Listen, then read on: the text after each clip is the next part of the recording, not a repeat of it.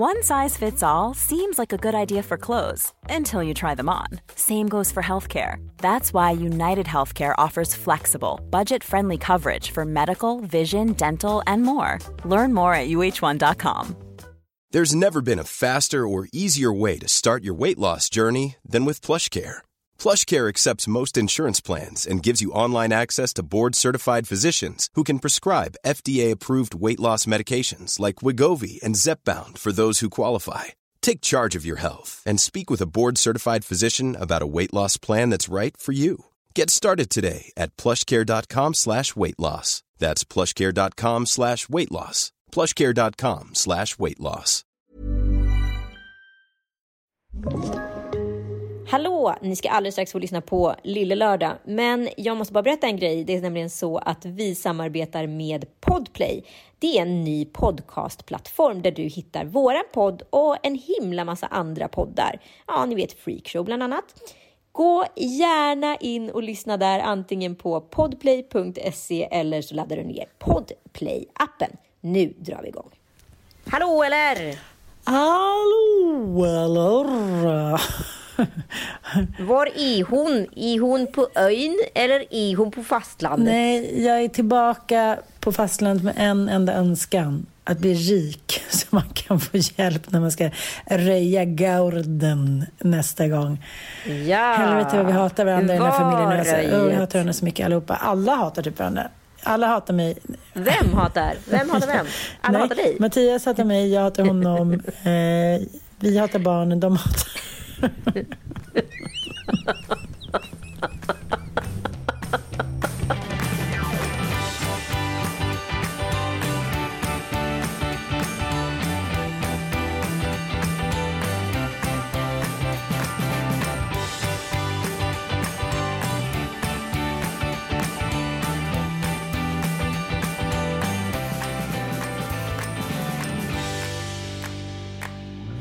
Nej, men jag kan också förstå så här, typ gå omkring fyra dagar på typ en övergiven gourd när mamma och pappa sa så här, men ska vi ha kvar den här spegeln? Så bara, äh, jag vill inte ha kvar. Jo, men snälla, kan, den kudden också, den kudden också. För då ska vi inte ha TV. Du vet, du fattar. Men hur kan ni göra det här med barnen? Jag förstår Nej, men- inte. Ibland är ni ju. Coronatider, vem ska ha dem där älskling? Det finns ju ingen. Ska jag ringa din mamma? Förlåt. mamma, du är inte snäll. Nej, jag är faktiskt inte snäll. Men... ja. Nu är det över på ön för den här gången. Nu är det över. Har du gråtit något? Inte en liten tår. Är det Mm. sant? Det här har ju ändå varit ditt core de senaste sex åren. Jag känner ju också så här att när som helst så kommer hon få stadens nyckel. Ja, varför, varför har jag inte... Ringmores nyckel till själva... Själv är riddarutrustningen. Till, till själva riddarhuset. Nej, men jag är, är chockad för som, som är, vad ska jag kalla det för, exil-stockholmare slash hobbygotlänning så har ju du verkligen satt, vi säga norra Gotland Ja. på kartan. Eh, Ja, jag skulle säga att du kanske ligger strax efter Alex Schulman i din vurm över Ja. Sigge och Alex, Mm. de, har ju, de har ju ägnat... He- Ja, fast Sigge ligger efter dig. Sigge jo, men de har ägnat, ägnat, ögnat hela eh, poddavsnitt åt denna lilla del av norra Gotland, Valleviken och Rute. Så att, eh, men, nej, jag håller med dig. Jag har ju ställt, ja, det har ju varit tidningar och det har varit, ja, nej, jag håller med dig. Radiointervjuer. Vad är den där jävla nyckeln? Eh, nej, men det här är ett väldigt bra sätt att inte bli sentimental. Att så här, ha två ungar i liksom, någon konstig, jättejobbig ålder med sig och eh, en stressad man som inser att han ska tömma en laude eh, som in, ingen har varit inne i sedan 1833 då den sista grisen blev slaktad. Men de som ska flytta in fick laude, så det är bra. Mm. Åh, Åh. vad skönt ändå att flytta in och köpa något nytt sådär som bara någon har bara så piskat upp i sista sekund. Ja, säga. men absolut. Men eh, nu är det väldigt fint där och jag måste ändå säga att jag måste så här det är härligt att lämna med flaggan i topp och det här är ju ett vanligt fenomen Ja, hos människor att man säger precis när man ska sälja det Så där, då ska man måla om och då ska man fixa det sista och ta bort allt bråte. Nu är det så fint där så att det. Ja, men det känns bra. Men, men, men jag kände ändå så här, ja, jag är klar nu. Jag är klar med det här huset. Tack för allt. Puss och kram. Så var det ju faktiskt med mitt hus också. Det blev ju liksom klart precis året eh, innan, eller nej men alltså vid årsskiftet med liksom grund och alltihopa. Så bara så här, ja nu är det ju mint condition. Ja, men här skulle man ju kunna bo. Nej, vi säljer. men då måste det ju vara så att man säger det där klassiska uttrycket att det är vägen dit som ändå är det som får en att gå igång. Jag, jag kan inte tolka det på något annat sätt. Fast projektet Sommarhus är ju, är ju liksom någon form av, eh, vad ska jag säga, eh, hopplös förälskelse. Mm, det är mm, någonting mm. man snickrar, lappar och lagar på. Man byggs ihop, man bryts isär, man hatar skiten, man älskar det. Och så håller det på sådär och sen så bara vårdar man den här relationen genom att göra små olika renoveringar då och då. Punktinsatser för att så här blåsa glöd i liksom eh, kärleken. Och så till sist när den egentligen är alldeles perfekt, ja, då går man skilda vägar. Men jag tänker också att, så här, att vi har en chimär i det här landet, att vi älskar vår svenska sommar så mycket fast den egentligen alltid bara bidde en tumme. Vi har liksom en vision om sommaren som så här, ingen kan rå på. Jag vet inte om det är Carl Larsson som har på något sätt förstört att vi kan se. Vi ser inte klart och tydligt vad den svenska sommaren är. Så jävla roliga är den faktiskt inte som vi vill framställa den. Vi längtar, vi ska dit och det är skolavslutningar, det är svalor som häckar och, och det är sill och nubbe och det är kräftor och det är kärlek. Men, men det är ju ganska mycket regn och ganska mycket så här Norén-tjafs och eh, ja, ganska mycket tragik egentligen. Inte alls som vi har målat upp, vi, vi svenskar. Nej, men absolut. Men det, det känns ju som att eh, vi inte har något annat sätt att Alltså förstå att vi ändå lever med de här jävla trälårstiderna som vi ändå har. Mm. Och då är ju ändå sommaren crescendot på dessa trä, detta trälår.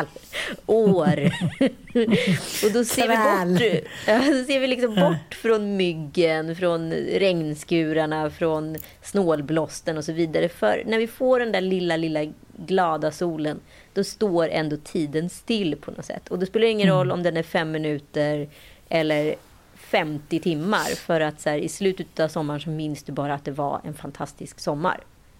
Men jag tycker ändå det är helt otroligt att, så här, att vi låter oss duperas och luras varje år igen. Ja, vi kanske fint. borde utvandra, men vi kan väl prata om det lite senare i podden. Eller hur? besatthet. För just nu ska vi invadera kultur-Sveriges, ja vad ska vi kalla det för? Grand Old Mom, skulle vi ja, kunna säga. Jonas exakt. Gardell.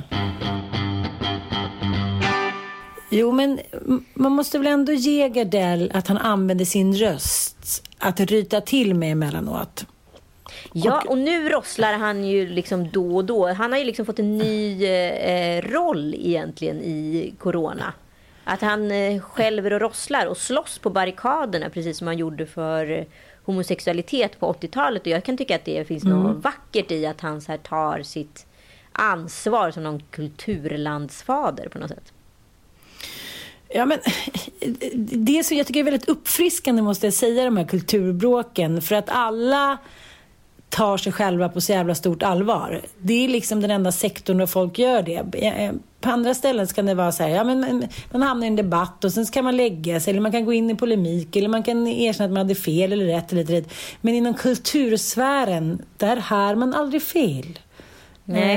Uh, nej, men jag menar, jag ska, kan, om vi tänker på redan historiska kulturgiganter som August Strindberg, Selma liksom Lagerlöf och hela eh, gänget. De bråkade ju liksom också väldigt publikt. Och det är det de här giganterna, kulturgiganterna faktiskt vågar göra. Och det ska han ha den, liksom, med den äran tycker jag, Gardell.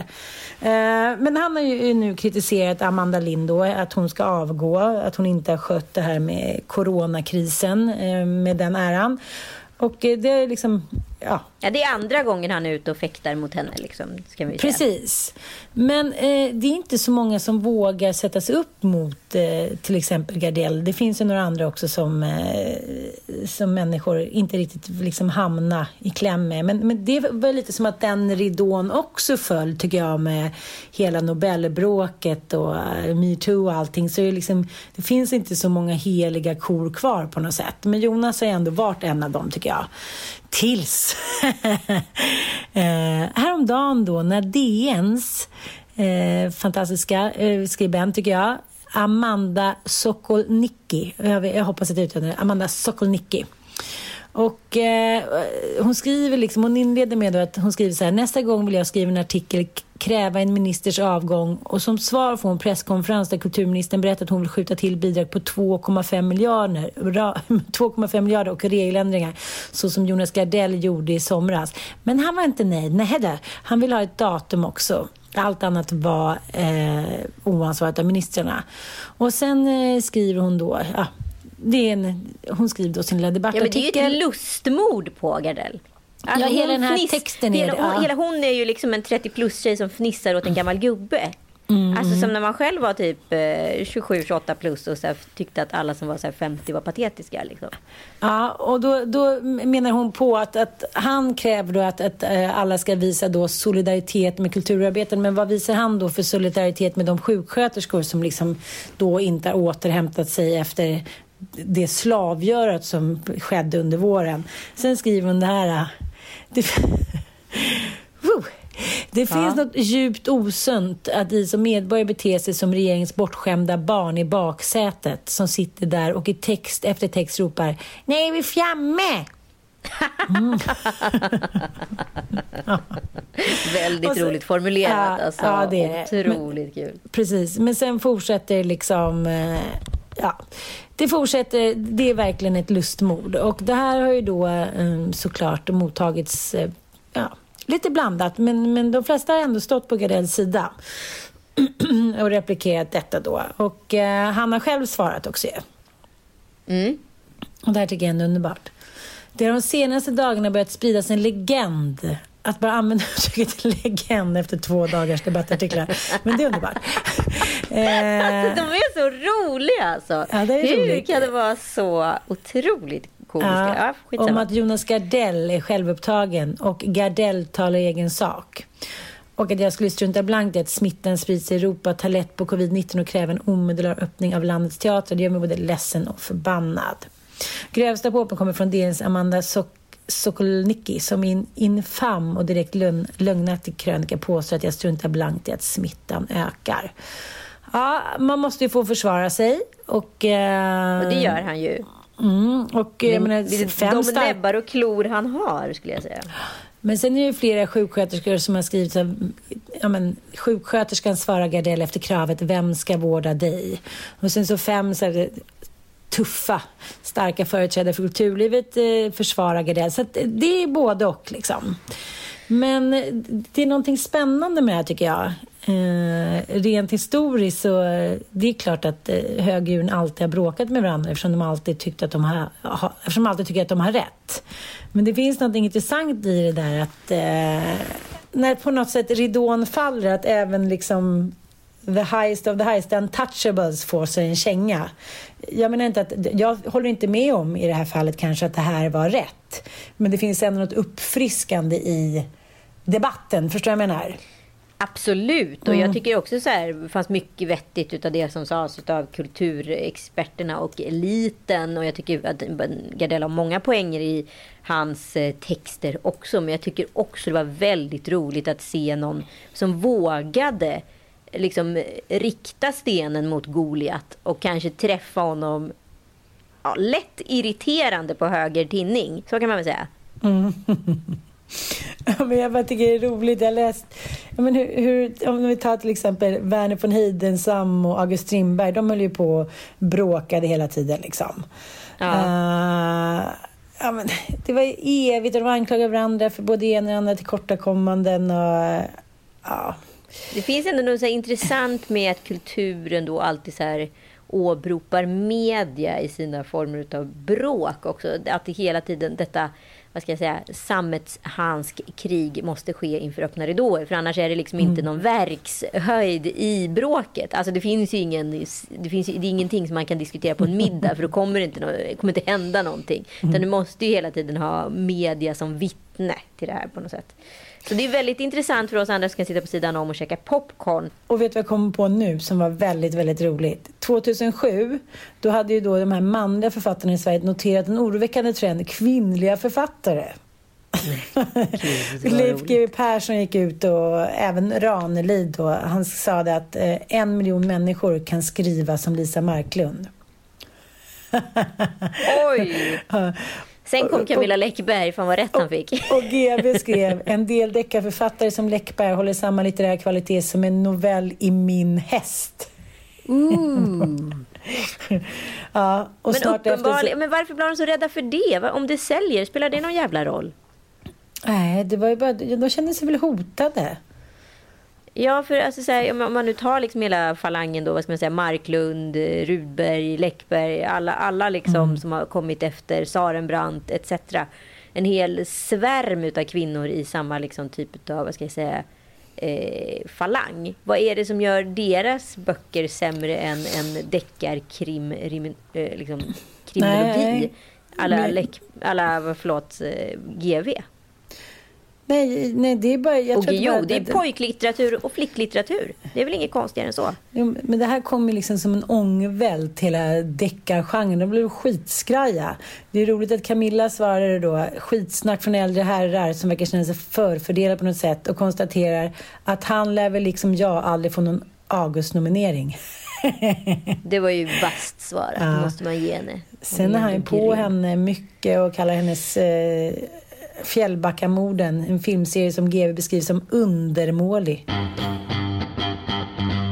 Fin och fulkultur, eh, eller är allt fult? Det är ju en svår fråga. För en annan fråga om kultur sker ju i podden Poddelipodd, eller Nors ja. Poddelipodd med Schyffert.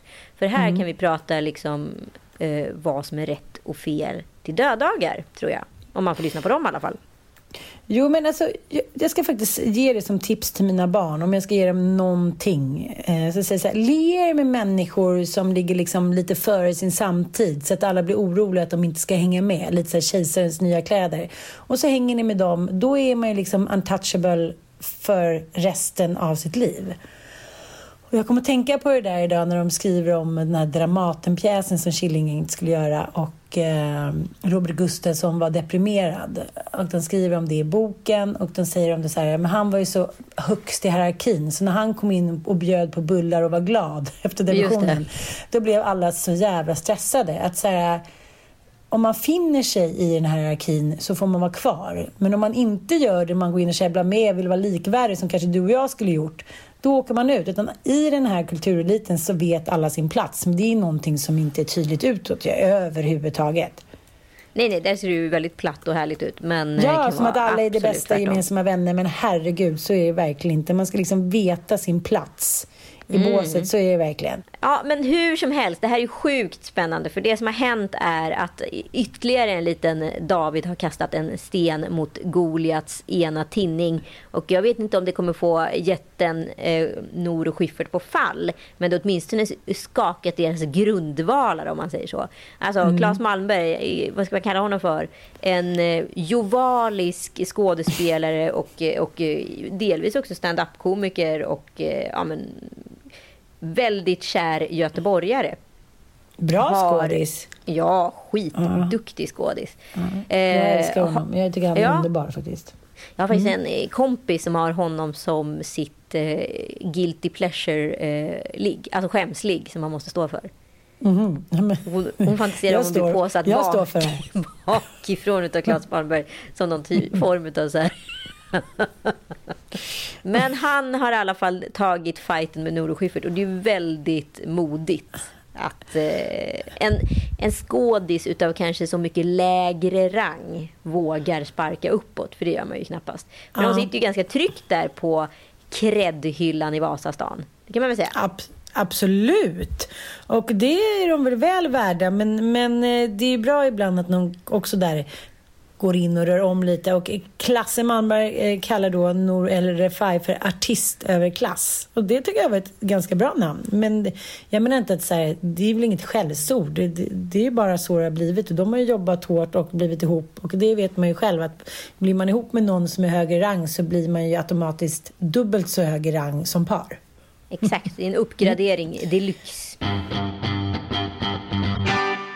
så här är det att Nor blev då, eh, alltså, när hon var 18 så gjorde hon ett eh, humorprogram som heter Rai Rai. Mm, det kommer jag också ihåg, för Cissi Fors var ju med i det. Det var väldigt många så här up and coming komiker som var tilltänkta där. Jag får med att, ja. det här Peter Magnusson produktion på något sätt. Jag får med att det ringer någon liten klocka. Ja. Ja, men det var det säkert. Men det hade sina pengar. Men då var det i alla fall en scen där Nor blottar sig för en man i en ja, park. Det här, är ett, det här är ett prankprogram mm. kanske vi ska vara tydliga med. Så att det var olika pranks som skulle utövas på vanlisar helt enkelt.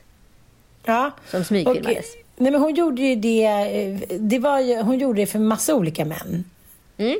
Ja, men en man anmälde henne och tog väldigt illa upp och eh, då dömdes eh, Nor för sexuellt ofredande i hovrätten. Och det här är någonting som hon 13 år senare fortfarande inte kan släppa ju. Jag eh, gör ett dolda kameraprogram. Det har precis varit en, en blottning i Humlegården där eh, det ser ut som det alltid gör att det är någon, någon eh, äldre man som hoppar fram och visar sin penis för folk som inte vill och går igång på att man blir så här Aah! Alltså det är det de gillar. Mm. De tror ju inte att man ska säga nämen, don't mind if I do. Nej. Utan det allt bygger på att det är så skräck och äckel som, som de tände på. Men den här mannen, han blev inte glad. Han blev jätte, jättearg. Han reagerar upprört. Varpå jag direkt eh, lägger mig bara, förlåt, det, det dolda kameran var meningen att det skulle vara kul och där, där, där liksom. det, det här inslaget, alltså jag är 18 år gammal när det här sker. Det här inslaget visas aldrig. Jag står kvar med mannen på plats och är så här, jag ber jättemycket om ursäkt, det var inte meningen och du vet och han är så här, du, du har sexuellt trakasserat mig, du har sexuellt ofredat mig och jag, och jag är helt så här, ja, jag, jag, det var inte meningen, alltså verkligen och jag gjorde inte det av en sexuell lusta eller så. Men jag förstår om du känner dig sexuellt kränkt och jag liksom så. Du har rätt till dina känslor. Rätt, och jag, försöker, jag bara bekräftar hans känslor. Ja. Jag förstår, jag är ledsen, det här var meningen att det skulle vara kul. Stackars dig. Samtidigt som jag så här, inte går med på att han har upplevt att det är en hotfull situation där han på riktigt är... Och tänk om det var tvärtom, säger han hela tiden. Ja, men nu var det inte tvärtom. Det är jävligt stor skillnad på om det skulle vara du som kom och visade. Liksom, ja. ja, men eh, om jag har förstått det rätt här så tycker Nor att om han, den här mannen då som anmälde henne för sexuellt ofredande skulle gjort samma sak och visat kuken så skulle det varit en mycket, mycket större grej. Ja, ja absolut. Absolut. Ja, mm. Jag fattar också så. Eller är jag helt dum i huvudet? Precis, och det här är ju, nej, det här är ju 15 år senare och, och nu går då Claes Malmberg in eh, till försvar för den här mannen som han känner då. Eh, efter att Schyffert och Nor har tagit upp det här i sin eh, podcast då efter 15 år. Han tycker att de svartmålar hans vän. Just det. Hon, ja, men han tycker då att, att Nor ska låta händelsen då vila eftersom det här är så länge sedan och kanske inte dra upp det här då och riva upp gamla sår inför alla sina hundratusentals följare och lyssnare. Nej, men för den här mannen här... blev ju uppenbarligen jättechockad och sårad utav det här. Ja, han tyckte ja, inte alls och... att det var kul. Nej, men jag måste ändå tänka, det här hände för 15 år sedan. Då hade det, det typ aldrig hänt att en man skulle beklaga sig för att någon kommer och blottar sig och visar fittan. Alltså då var man ju bara liksom, då var man ju en ingen, då var man ju en, liksom, vad kallas det för? En, inte vet jag vad man kallar det för, men, det fanns ju inte. Det är tuffa hockeygrabbar. Det har hänt väldigt mycket med liksom, manligheten på 15 år, även fast det finns lång väg att vandra. Alltså en jo, man, absolut. En en man hade ju aldrig gjort det här. Nej, nej, nej. Nej, nej. nej. Då tycker jag, men det här, han är också ganska hård. Och så här. Det är inte förvånande att Henrik Schyffert sparkar neråt. Det har han gjort i alla tider. Men jag trodde att han hade slutat med den typen av gymnasiemobbarfasoner. Men uppenbarligen är det så att ränderna aldrig går ur, säger Claes Malmberg. Ja, det där är ganska trötta argument i och för sig. Ja, jag. Men, otroligt men, trötta ja, argument. Det, det, tycker, det, är, är han känd för att sparka neråt? Det, det tycker jag faktiskt absolut inte. Nej, nej, inte sparka ner på det sättet. Han har väl liksom också kommit upp till någon nivå där han inte behöver sparka åt något håll. Förstår du? Han klarar ja, sig ändå. Ja, han, han sitter upp och det tycker jag i och för sig att Claes Malmberg också gör. Nej, nej, nej, han sitter på någon pinne längre ner. Men absolut så sitter Schyffert och dinglar med benen och ibland så kanske det ramlar, ramlar ur en och annan sko, sten ur skon om man säger så. Då. Men det är inte liksom så att han är, är där uppe och fightas och fäktas och pinkar liksom jag kan tycka så här, om man tänker på de gamla klassiska kulturfejderna, till exempel Carl Larsson mot Strindberg, Strindberg och Carl Larsson mot eh, von Heidenstam, bla bla. Där var det giganternas giganter som hade lika stora plattformar. Då tycker jag helt plötsligt att det är spännande. Då hettar det till. Då blir det både roligt och intressant och kulturellt och barnsligt och allting. Men när människor med jättestora plattformar börjar sparka eller man ska säga prata om människor utan plattformar då blir det väl lite så här, men släpp sargen nu. Eller? Ja, men alltså grejen är, det, och det här händer ju hela tiden i vårt samhälle, att det finns en extrem så här, ojämställdhet i debatter. Därför blir de ju sällan rättvisa. Man älskar ju titankamper, det är därför man älskar eh, valvakor och politiska debatter och sådana saker. För där lirar man liksom i samma ring. Men det är, du kan ju inte ställa in en tungviktare mot en lättviktare och tro att lättviktaren ska vinna. Så är det ju bara. Jag Nej. tycker det är intressant för att jag la upp ett inlägg eh, på min eh, Instagram här i precis i fredags. Och för jag mm. åker alltså förbi typ den skönaste kvinna jag har sett i hela mitt liv. Hon har, åker på en eh, moppe till att börja med. Hon vägrar åka på cykelvägen. Hon åker på en moppe som blir liksom omcyklad på cykelvägen utav cyklister. Men ligger i bilfilen. Och på sig har hon en, liksom, en magkort eh, liksom, eh, täckjacka lågskor där man ser att hon sitter i princip barfota i ett par så här ballerina flats. Det är ganska kallt ute den här dagen. Och hon blottar sin buk liksom. Alltså mm. jag önskar, jag bara kände så här, det här är en fri kvinna. Hon är fri. Hon är liksom, hon skiter i alla och allt. Hon kör sin egen jävla stil och bara gör det. Så här, saker som jag skulle drömma om att våga vilja göra. Hon är kroppsfri, hon är normfri, hon är skrupelfri. Hon är så här, här kommer jag att flytta på er. Alltså verkligen en så här i fuck you all. Liksom. Någonstans queen of fucking everything. Men ändå. Men du vet bara så här. Bara, bara så här. Åh herregud, hon är liksom mitt spirit animal. Jag vill vara henne, men jag kommer aldrig kunna bli henne. Men jag älskar henne. Så jag lägger upp ett eh, inlägg på Instagram där jag kallar henne för fredagschef. Det här då tolkas då helt fritt av bloggkommentarer till någon form av body shaming inlägg. Att jag så här, hånar henne för hennes utseende. Som är så jävla långt ifrån där jag försökte säga med det här inlägget. Vilket är så sjukt. Och då blir det ju såklart de här människorna då som bara rycker ut som en jävla larmcentral. När någon då har skrivit något opolitiskt korrekt på Instagram enligt bloggkommentarer. Till den här personens försvar. Till bloggkommentarens försvar. Jag antar att det är det ärendet man vill gå. För då går man in och så berättar man för mig vilken usel människa jag är som bodyshamear den här kvinnan. Och jag försöker förklara upprepade gånger liksom i feeden att det är inte alls det som är syftet utan syftet är att hylla henne för att hon är så jävla skön. Men ingen vill lyssna på det. Och då blir det ju liksom lite fake news. Det här är ju 100% populism. Det är alltså någon som har tolkat ett, mitt inlägg utan att förstå sammanhanget alls. Sett en kvinna med mage på bild och förutsatt att jag har hånat det. Alltså det är så långt man har gått i sin, i sin källförteckning på det här liksom. Jag har sett något, jag reagerar och jag skriver om det. Och sen så i tredje person så reagerar de här personerna, springer i den här personens försvar och liksom agerar som någon form av moralpolis på utryckning utav, med, med fullt larm påslaget. Liksom. Och man bara så här, vad är grejen med den här populismen? Den är ju på riktigt farligare än själva inlägget i sig. För att det här är ju exakt vad fake news är. Man fattar inte vad man skapar med det här. Liksom. Istället, alltså det finns ju ingen källhänvisning så därför tycker jag att så här, den debatten som ändå förs i debattforum som Jonas Gardell-debatten eller kulturdebatten eh, däremellan. Den, för, den förs i ett tryckt medie med liksom en ansvarig utgivare. Det som sker i en podd, precis som din och min eller Nors och Henriks podd, eh, där blir det ju liksom svårt att så här, eh, inte slå neråt. Liksom. Alltså, förstår du, vad, vad är det som har hänt här? Ja, men det som har hänt är det som hade varit riktigt roligt hade väl varit om du hade så här, själv gjort det där och filmat det. Det hade ju varit att vara liksom eh, glad och positiv. Jag tror att det som händer är att människor känner att du är rolig på hennes bekostnad. Fast jag Just gör mig för... inte rolig på hennes bekostnad. Jag älskar ju henne. Jo, men alltså, människor, känn, ett, känner du henne till exempel? Absolut inte, men man kan ju inte heller avslöja vem hon är. Eftersom hon har på sig hjälm, du ser ju inte hennes ansikte. Nej, men eh, om man, ska se, om man ska se politiskt korrekt så skulle man ju då ha frågat den här kvinnan så här, jag tycker du är så himla härlig och du, du står för någonting positivt och du vill vara dig själv. Är det okej okay att jag lägger ut den här filmen? Alltså förstår du vad jag menar? Är, är det det? Okej, okay, så det? jag heter Messiah, Messiah Hallberg, eftersom den här debatten mm. alltid handlar om kvinna mot kvinna. Om Messiah mm. Hallberg lägger upp ett roligt klipp på en kille han ser på stan. Ja. Eh, skulle han behöva hamna i den här diskussionens bloggkommentarer då? Nej, Nej du, förmodligen du, du inte.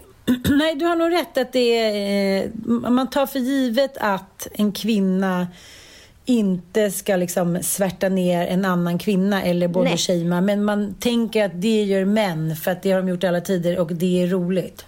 Men jag vill bara säga så här. Det fanns ingenting med det här inlägget som jag ville få folk att skratta. Det fanns ingenting. Jag ville verkligen så säga hon är så jävla urskön. Ser ni inte vad jag ser? Men folk ska då reagera antingen att det här är skitkul så man ska garva ihjäl sig åt henne. Eller så måste man reagera att man bodyshamear henne. Och det här finns ju ingenting i det här som jag vill förmedla. Jag är helt med på att man inte behöver hålla med om att det är kul. Och det var ju inte syftet heller. Jag ville hylla henne. Men jag fattar, men, men man tänker så här, skulle någon annan kvinna som kanske inte har eh, hamnat i blåsväder just när det handlar om body shaming. Jag minns en podd som du och jag... Jo, men det spelar väl ingen roll. Det är, det är väl jättemånga som hamnar i blåsväder för body shaming. Alltså det är inte bara du och jag, Ann Söderlund. Nej, jag vet, men jag tänker så här. Skulle någon kunnat komma undan med den filmen som du la ut? Eh, ja, Skulle någon Hallberg. kvinna? Ja, men skulle någon kvinna kunna gjort det? Ja, kanske Mia Skäringer. För att hon är ju då på, mm. liksom, förstår du? För hon är då på den här eh, kreddhyllan som Schyffert och Nor sitter på. Untouchable. Hade hon mm. lagt ut den här kvinnan och sagt att jag älskar henne, hon är min spirit persona. Så hade ju folk bara oh yeah liksom.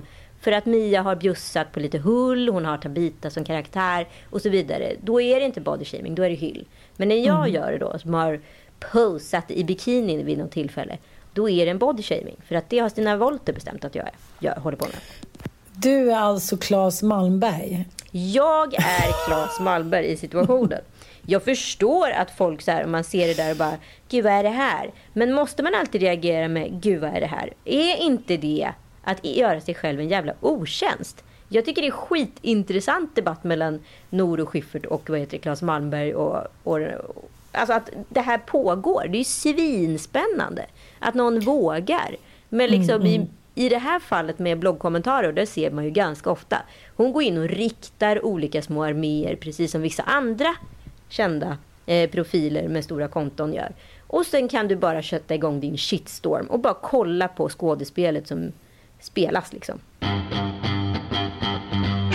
Men det är ju också intressant för det finns ju liksom en populismvåg som så här skickas ut eh, hela tiden. Att man liksom man reagerar och man tycker. Man kanske inte hela tiden går till botten med allting man, eh, man ser på. Men det har ju hänt någonting radikalt i Danmark. Urlandet. Ja. Eller urlandet i metoo-situationen. Ja, alltså, det, deras eh, metoo-rörelse var ju lite som en, så här, ett krus på Riddarfjärden ska jag säga. Det hördes inte många röster där bortifrån. Nej, gud nej. Nej, vad ska jag säga? De, jag vet inte vad det var som hände. Antingen så vågade folk inte liksom öppna käften. Men sen är det också om man till exempel eh, om man tänker på Lars von Trier. Mm. Eh, Dogma-erans mästare. Ja, alltså det som de har stått för i alla filmerna då med, med skydd av dogman har ju varit ja, vad ska man säga, lite som eh, Jens Liljestrand skriver i, i Expressen då att så här, von Triers legendariska producent Peter Albach Jensen. Eh, han kunde med en axelryckning klara sig undan anklagelser som i de flesta andra västländer hade inneburit livstids yrkesförbud. Nej, men de hade ju ett runkbås eh, under inspelningen till exempel så att eh, männen då när det föll andan på fick gå ut och runka så då fick de ta en liten paus. Mycket sextrakasserier, mansgrisighet. Micke Persbrandt har ju skrivit det eh, i sin självbiografi. De där jävla gruppsexscenerna, idioterna. Alltså så här... Ja, idioten den är ju faktiskt... Jag vet inte vad det är. Vad är det? Nej, men jag kan också tänka att, att vi i Sverige känner så här, men gud vad härligt. Danskarna, de är så normlösa och de, eh, de verkar ha det så härligt och frejdigt där borta. De eh, äter smörrebröd och sätter på varandra i parti och minut. Och det, alla tycker bara att det är härligt. Men så, Nej, fast det, det, inte, det finns ju ingenting som inte säger... Alltså, återigen, det har vi pratat om tusen gånger. Alltså man sipprar. Man sipprar ja. utav någonting. Och här sippras det ju liksom in camera och det är ju liksom lika sjukt som den här eh, fransyskan som har blivit liksom utsatt utav den här franska konstnären som har varit pedofil i alla år liksom. Och bara kommit undan. Det är lite samma situation med liksom Fautrier-filmerna. Det har ju bara pågått jävligt märkliga grejer. Sen älskar jag riket. Det fråntar dem inte konstnärskapet eller breaking the waves. Liksom. Där han faktiskt har en så här jävligt Nej. stark politisk debatt i filmen. Liksom. Men idioterna, där är det ju bara någon som har spårat i någon, någon form av missbruk. Om det är sex eller droger, det vet jag inte i det här fallet. Nej, men det spårade väl för, varje film som kom och gick så spårade det lite mer. Ja, lite men... mer. lite mer. Det skruvades och skruvades och skruvades. Sist gick, mm. slog det runt sin egen axel. Men jag tänker när någonting anses vara så förnämligt kulturellt så är det heller liksom ingen som riktigt vågar ifrågasätta förrän skiten har liksom hittat fan lite för många gånger. Jag, jag, tänker på den här danska tjejen då som eh, en programledare, Sofie Linde. Yeah. Ja, eh, hon eh, höll ett tal. Hon var, hon var eh, programledare för Comedy Gala. Ska vi lyssna eh, lite på det? Ja, det gör vi. Men prøv det er heller ikke fordi, det skal ikke blive ubehageligt det her. Jeg har lovet, at vi skal hygge os, og cheferne fra TV2 er her også i aften, og de kunne rigtig godt tænke sig, at, øh, så siger de i min øresnegl, at vi lige speeder lidt op på den her. Men som sagt, jeg, jeg, jeg, det er ikke for at være specifik, men altså, jeg bad om halvdelen af det Blackman får, og fik det ikke. Bare rolig. Altså, jeg bad ikke om en husbåd, jeg bad om en jolle, og jeg fik det ikke. Altså, det jeg prøver at, at sige, det er, at vi kan sagtens lege, at der ikke er forskel på mænd og kvinder i Danmark. Den leg kan vi sagtens lege. Det er bare ikke rigtigt. Det er bare ikke rigtigt. Jeg tror, Nej, det handlar om den här Sofie Linde som har varit då programledare för en humorgala i Danmark. För övrigt den första tjejen på 18 år som fick vara eh, programledare. Hon eh, berättar då eh, i, ja, i inledningstalet då på den här galan dels att hon är gravid och dels att ja, hon var då 18 år och precis hade börjat på Danmarks Radio. Och då berättade hon då att de precis skulle äta jullunch och jag hade glärt mig. Ja, vi kan lyssna lite. Mm. Jag blir startet i Danmarks Radio. Vi skulle til julefrokost, og jeg havde glædet mig. Og så kommer der den her store tv-kanon op, tager fat i min arm og siger, hvis du ikke går med ud og sutter min pæk, så fucking ødelægger jeg din karriere. Så ødelægger jeg dig. Jeg er ret sikker på, at du kigger på mig lige nu. Du ved godt selv, hvem du er. Du ved også godt, at jeg sagde nej hon vill då, eh, jag tänker så här, hon står upp för alla kvinnor. Hon säger det gick ju ganska bra i alla fall, även att jag sa nej och alla jublar. Och, hon återkommer till att hon vill ju då inte skapa någon dålig stämning. Men det sjuka är i hela den här grejen att hon berättar också att hon får hälften av den lön som han då, Thomas Blachman, som är då, han är tydligen, jag har inte sett det danska X-Factor, men eh, han som är domare då i eh, danska X-Factor, han slog igenom 2013 med det här tv-programmet Blachman. Har du sett det? Ja, jag har sett det. Han var, ju, han var en, en dansk tv-ikon back in the days. Nej, men alltså det här är 2013. Du vet, mm. jag gick in och kollade på det här på Youtube jag, jag var tvungen att titta runt och se så här, när kommer någon in och säger att det är candid Camera. Det gick ut att han sitter i en skinnsoffa med lite andra snubbar och så kommer in nakna tjejer som inte får, alltså de får inte säga någonting. De är bara musor och våp och objektifierade modeller. Och, ja, men, eh, ja, men de använder dem lite som, så här, lite som när man ska köpa en, ja, men som slavhandeln. De vänder på dem lite och så kommenterar de om, om liksom, de här kvinnornas bröst är för stora eller för små.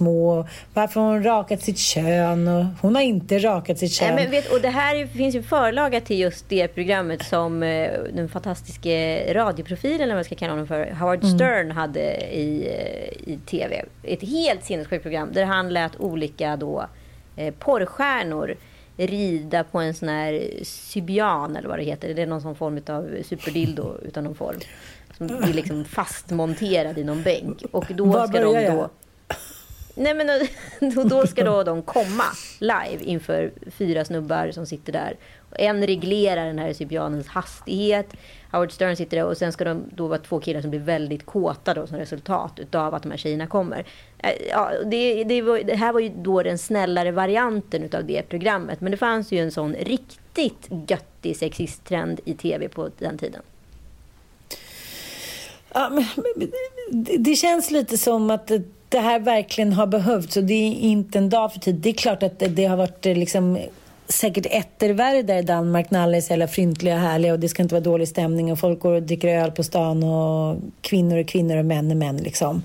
Men eh, nu har i alla fall debatten eh, ja, satt igång rejält. Ja, det har blossat eh, ordentligt. Fan vad ja, skruv. Så hon ja. blev liksom the whistleblower utan att veta om det. Eller så var det högst medvetet. Ja, men gud. Ja, ja. Det, det, var säkert Men vi ska inte glömma bort vår, ett annat fantastiskt program på samma tema när vi ändå pratar om Blachman. Att eh, ni kommer väl alla ihåg eh, programmet Tutti Frutti med sin förlaga i Italien som vi hade här hemma i Sverige med programledaren Bruno Wintzell.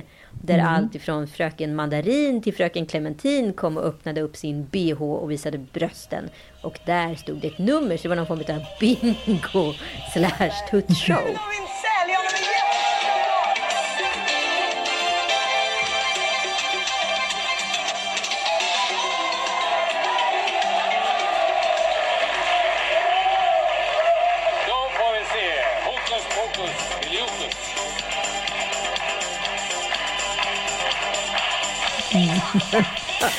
det, ju... det, här var ju ändå, det här var ju ändå i begynnelsen av TV3, så nu pratar vi ändå liksom... Eh, ja, ska säga, det är länge 89 sedan. va? Och Dominika var väl något litet... Eh, hon var väl lite någon sidekick. Ja. ja. Ja. ja. Det är ett otroligt program. För, förstå vilken tv-historia som ändå bara... Det jag säger, det är helt otroligt hur mycket man har sett mellan fingrarna. Att ja. det här liksom de här, eller som Gudrun Schyman säger, feministglasögonen sätts på en, då kan man liksom inte ta av dem och det har hon ju väldigt, väldigt rätt i. Men hela vår barndom är ju bara en enda lång liksom, Golgatavandring med sexistiska program. Ta bara Dallas. Lilla Lucy, typ, 18 år, kom med sina små tuttisar i en liten bh där skulle gå omkring i jeans och clappers och snippers och cowboyboots. Och Suellen oh. då, när bedagade liksom kvinnan då, som satt och krökade och var alkis. Ah, henne gör vi undan lite. Det var ju bara så här, en enda ja, lång... Hon var ju också tvungen att vara liksom lite ful och skabbig. Liksom. Eh, usch, vi har inte haft bra eh, virala förebilder under uppväxten. Det kan vi inte säga. Man får förlåta oss ett litet ja, men klavertramp, höll jag på att säga, lite då och då. Ja, men det, det kommer ju två olika skolor, liksom, helt mm. klart. Eh, men sen så är det ju också intressant för att den yngre generationen, i alla fall framförallt millianisterna, de har, man har, det har ju pratat om förut, man har aldrig mätt så hög moral eh, någonsin. Och det här visste man ju redan för tio år sedan när de var små. Eh, och eh, tydligen så kommer det här gå tillbaka lite när i alla fall Pennys generation växer upp. Men eh, de är, alltså Greta Thunberg är ju bara liksom eh, toppen på ett isberg utav eh, hög moralism. Så man förstår ju att det också blir konflikter i sociala medier när vår generation är ganska så här liksom skönt, roligt. Alltså, och de tycker att allting är... Det finns ingenting som är kul. Allt är på blodigaste allvar hela tiden. Man kan inte skoja om något faktiskt. Eller Nej. jo, man kan skoja åt Mia, man kan skratta åt Mia Skäringer. För hon skämtar på, inte på kvinnors bekostnad, utan eh, med kvinnor. Tror du att den här generationen då kommer lägga ut sina bilder när de står och typ drar en shots 41 år gamla som du gjorde i lördags? Det är Tjejfester! Fy fan, mm. förstår du frihetskänslan? Vi var liksom, vi var liksom galna. Vi var ja. galna mm. på det mest så här du vet Ronjas vårskrik galna. Alltså vi eh, var helt tokiga på dansgolvet. Det var liksom, vi dansade, det fanns inte en snubbe i lokalen. Vi bara, vi bara kastade oss ut och kastade oss loss. Vi var helt ja. tokiga och frisläppta. Det var där fantastiskt. Där blir väl också väldigt tydligt att man ändå lägger på eh, ett litet, litet maner när snubbar är i närheten. Vare sig man tror eller inte. Absolut, absolut. Ja, men det finns ju ingenting. Och det, jag pratade faktiskt med Joel om det när jag kom hem. Och bara, han var så här, men det går ju inte att komma ifrån att det är ju alltid roligast att fest, festa med det egna könet. Mm. Fast killar verkar, inte riktigt, killar verkar inte riktigt känna samma sak. De sitter typ och dricker bärs och kollar på någonting på tv eller spelar och sen är festen slut. Nej, det tycker jag inte. Jag tycker att när de går ut så gör de det ganska bra och så har de väldigt, väldigt roligt. Fast, ja, jag vet inte. Och jag skulle gärna vilja vara en fluga på axeln på typ Joel och hans kompisars hemmafest fram till tre på natten. De var på De var på E-Types bar sist de var ute. ja, just det. Jag bara, vad är det nu han har missat? Han vill åka dit och göra research. Vad gjorde de där undrar jag bara? Ja, de hamnade där. Det har blivit tydligen värsta förfeststället innan man går vidare. Så man mm -hmm. går mhm. dit och börjar kvällen. Jag vet ju inte om jag någonsin kommer sätta min fot här, men ändå spännande. Då utvandrar jag nog hellre, precis som vikingarna gjorde. Eller vad säger du, Ann Söderlund? ja, jag måste erkänna en sak. Jag är besatt av att Utvandra ska bli en film. Men, igen. Nio. Är, är någon inte besatt utav detta? Nej, men varför slår det här an så otroligt stort i mig? Ja, men inte vet jag. Nej, jag är helt besatt av Gustav Skarsgårds alla PT-pass. Ja. Och nu har han hunnit förbereda sig så mycket eftersom den andra filmen är inställd och han har levt på, på enligt gammal bondtraditionsdiet eh, oh, och bla bla bla. bla. Mm. Nej men jag vet inte varför det känns så episkt stort att den här filmen ska spelas in igen. Ut, jag menar, Utvandrartrilogin är ju liksom bland det största, tycker jag, litterära verk vi har. Och också en man, en äldre man som kan skriva om sex utan att det blir kletigt, vilket faktiskt sker i, i de här böckerna. Längtan de är ju helt otroliga, det går ju inte att komma ifrån. Om man inte har läst dem så sätt det igång omgående för det här är ändå liksom nationalklenoder, det måste man väl ändå säga. Hela ja. det svenska arvet är skrivet i tre jävligt tjocka böcker i och för sig. Det enda som jag tycker är lite tråkigt är att Liv Ullman som spelar huvudrollen i ursprungsversionen då som kom 1971, hon skulle ju spela eh, hennes, alltså, sin egen rollfigur som mamma. Just det. Ja, men... Ja, det är lite eh, deppigt. Mm, jättedeppigt. Men jag vet inte, om du var tvungen eller om du fick utvandra, eh, vart skulle du då utvandra? Alltså, jag har ju alltid haft en dröm om uh, USA, eller framförallt mm. Los Angeles, men liksom... Just nu känns ju den ganska blek. Australien, Nya Zeeland kanske? Men det är ju väldigt långt bort alltså. Det är väldigt långt bort. Du då? Jag är lite inne på eh, Costa Rica faktiskt. Jag skulle kanske surfa lite. Argentina. Nej, jag vet inte. Jag tycker det är svårt. Man vill inte dra någonstans i Europa. Det verkar jävligt korkat. Samtidigt så eh. känner man ju så här, just i såna här situationer eh, som covid och grejer, då vill man ju inte heller vara i ett, eh, liksom ett alldeles för strikt land men inte heller ett utvecklings... Jag förstår, den är så jävla svår alltså. Ja, men det är också lite så här tycker jag, att man är ganska nöjd där man är för en gångs skull. För första gången tror jag så här, känner mig ganska bekväm i Sverige. Ja, och det tycker jag är någonting ganska fint, även om det kanske har liksom lagt sordin på äventyrsstämningen. Sen kan jag också få krupp på människor som ska kommentera när folk har börjat flyga igen. Så här, ah, du minsann förstår ingenting och klimatet och hit och dit. Jag tror inte på att människan ska sluta att söka sig till andra kontinenter, men eh, det är klart att man kan ta tåget, men om vi ska utvandra till Australien och Nya Zeeland så kommer det ta jävligt lång tid om vi ska hälsa på varandra. Om vi ska ta båten och tåget. vi, vi kan podda via korrespondensen. kan, nej, men jag skicka rörpost under jordens yta. För jag tänker att det är inte som i Småland på 1800-talet att eh, skörden gick fel tre år i rad och man fick leva på små potäter och äta liksom gröt och jävla äckliga soppor utan näring. Utan det här är ju ett ganska göttigt land att bo i och det, det kanske är skönt att, här, att se fåglarna när träden inte står i vägen. Så kan jag känna. Jag känner mig ganska lugn i, i sinnet av att inte ha tusen små äventyr på gång. Liksom. Om det inte kommer en ny stor politisk skandal att Estonia är en cover-up för en uh, ubåtskollision. Ja, och det tycker jag vi pratar mer om nästa gång. Då ska vi även ha med oss en kvinna som var med under den här natten och se vad hon tror. Så spännande. Mm. Vi hörs Tack om en vecka. Puss och kram. Hej, hej.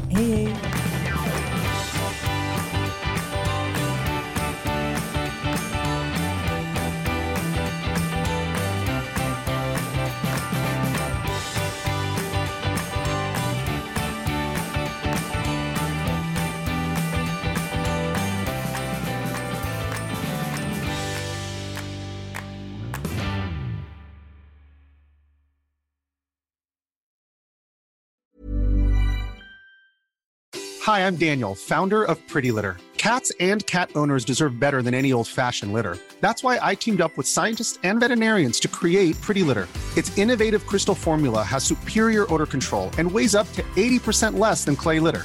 Pretty Litter even monitors health by changing colors to help detect early signs of potential illness. It's the world's smartest kitty litter. Go to prettylitter.com and use code ACAST for 20% off your first order and a free cat toy. Terms and conditions apply. See site for details. Imagine the softest sheets you've ever felt. Now imagine them getting even softer over time. That's what you'll feel with Bowl and Branch's organic cotton sheets. In a recent customer survey, 96% replied that Bowl and Branch sheets get softer with every wash. Start getting your best night's sleep in these sheets that get softer and softer for years to come. Try their sheets with a 30-night guarantee. Plus, get 15% off your first order at bowlandbranch.com. Code BUTTERY. Exclusions apply. See site for details.